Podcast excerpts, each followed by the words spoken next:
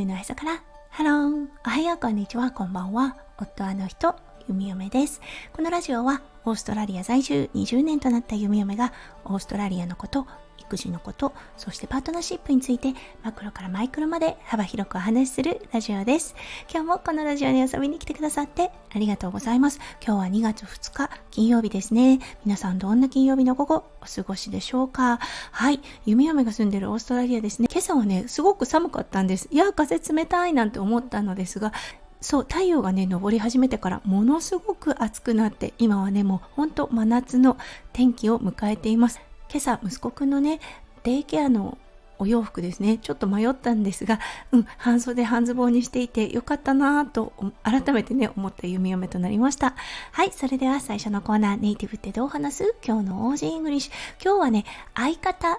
はい、この相方という表現、ものすごくいろんな表現があるので、ちょっとね、これをご紹介していきたいと思います。はい。まずね、ボーイフレンド、ガールフレンドという時期がありますよね。My boyfriend is みたいな感じで、彼氏彼女というような形になりますね。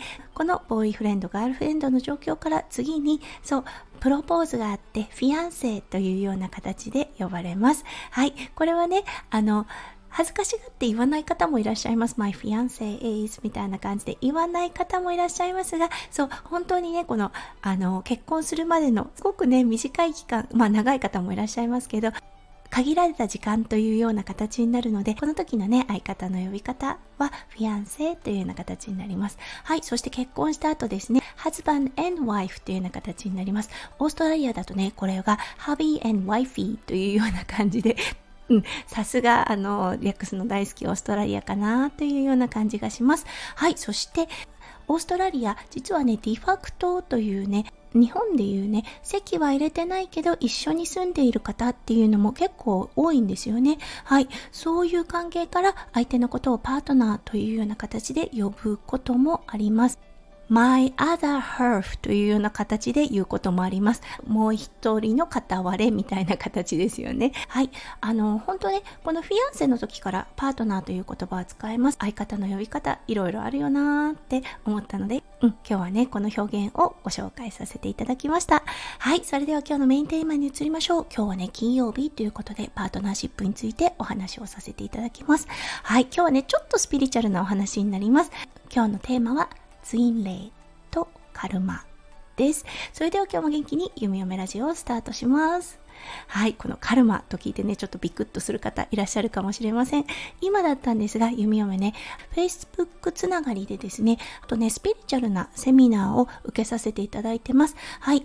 あの、ご存知の方もいらっしゃるかもしれませんが、ドイツ在住のノッチさんという方なんですが、はい。あの、この方がにがついつかまでセミナーを無料で開催してくださっています。もしね、気になる方はおっちさんで調べると出てくると思います。そのオンラインセミナーの中で、うん、のっちさんがね、あのー、自分の使命を見つけるということ、そう、スピリチュアルの世界ではよく言われていると思います。そう、自分がなぜこの世界に生まれてきたのか、自分の使命を探るということをやっていたのですが、そう、その中でね、少し気をつけなければいけないのが使命とカルマだというお話をされていました。自分のね、使命を見つけたとき、例えばパートナーに対してですね、あ、この人を助けなきゃ、この人と一緒にいなきゃというような衝動に駆られるそうです。弓嫁の最初の結婚、まさにね、出会った時に、あ、この人を助けられるのは弓嫁だけだと、すごくおこがましいのですが思ってしまったんですね。そしてこれがまさにカルマだったということがわかります。カルマの関係と出会うべくして、はい、出会ったパートナーに対する使命感、大きな違いというものは、その関係が苦しいか苦しくないかだそうです。はい、あの、もう本当にね、相手の感情に怯える、うん。何をするにも苦しさを伴うというのはカルマの可能性の方が高いとのことです。あのー、弓嫁、はい、最初の結婚、本当にね、心も未熟な状態で結婚しました。この関係が、あー、まさにね、スピリチュアルの世界で言うとカルマという表現ができたんだろうなと思います。でもね、弓嫁、このね、あのー、学びがあったからこそ、はい、夫翔ちゃんに出会えたんだと思います。そして良い機会だったのでツインレイについて少し調べてみました。はい。そしてその見分け方、はい。あの、いくつかあったのでご紹介させていただきたいと思います。まず第一、お互いに引き寄せられるような磁力を感じる。だいに、妙に親近感があり、お互いの存在に安心感を覚える。だいさん、前に会ったことがないのに相手のことをよく知っているような気がする。だいよん、強い精神的なつながりを共有し、お互いのエネルギーにかなり敏感である。だいご、奇妙なほどお互いの恐れや不安が相手に映し出されている。だいろく、お互いの長所を引き出し合いながらお互いに挑戦するとのことでした。はい、これほんとね、あ、なるほど、今弓嫁と夫翔ちゃんのね関係を見て、うん、私たちねやっぱり出会うべきして出会ったのかなと思います。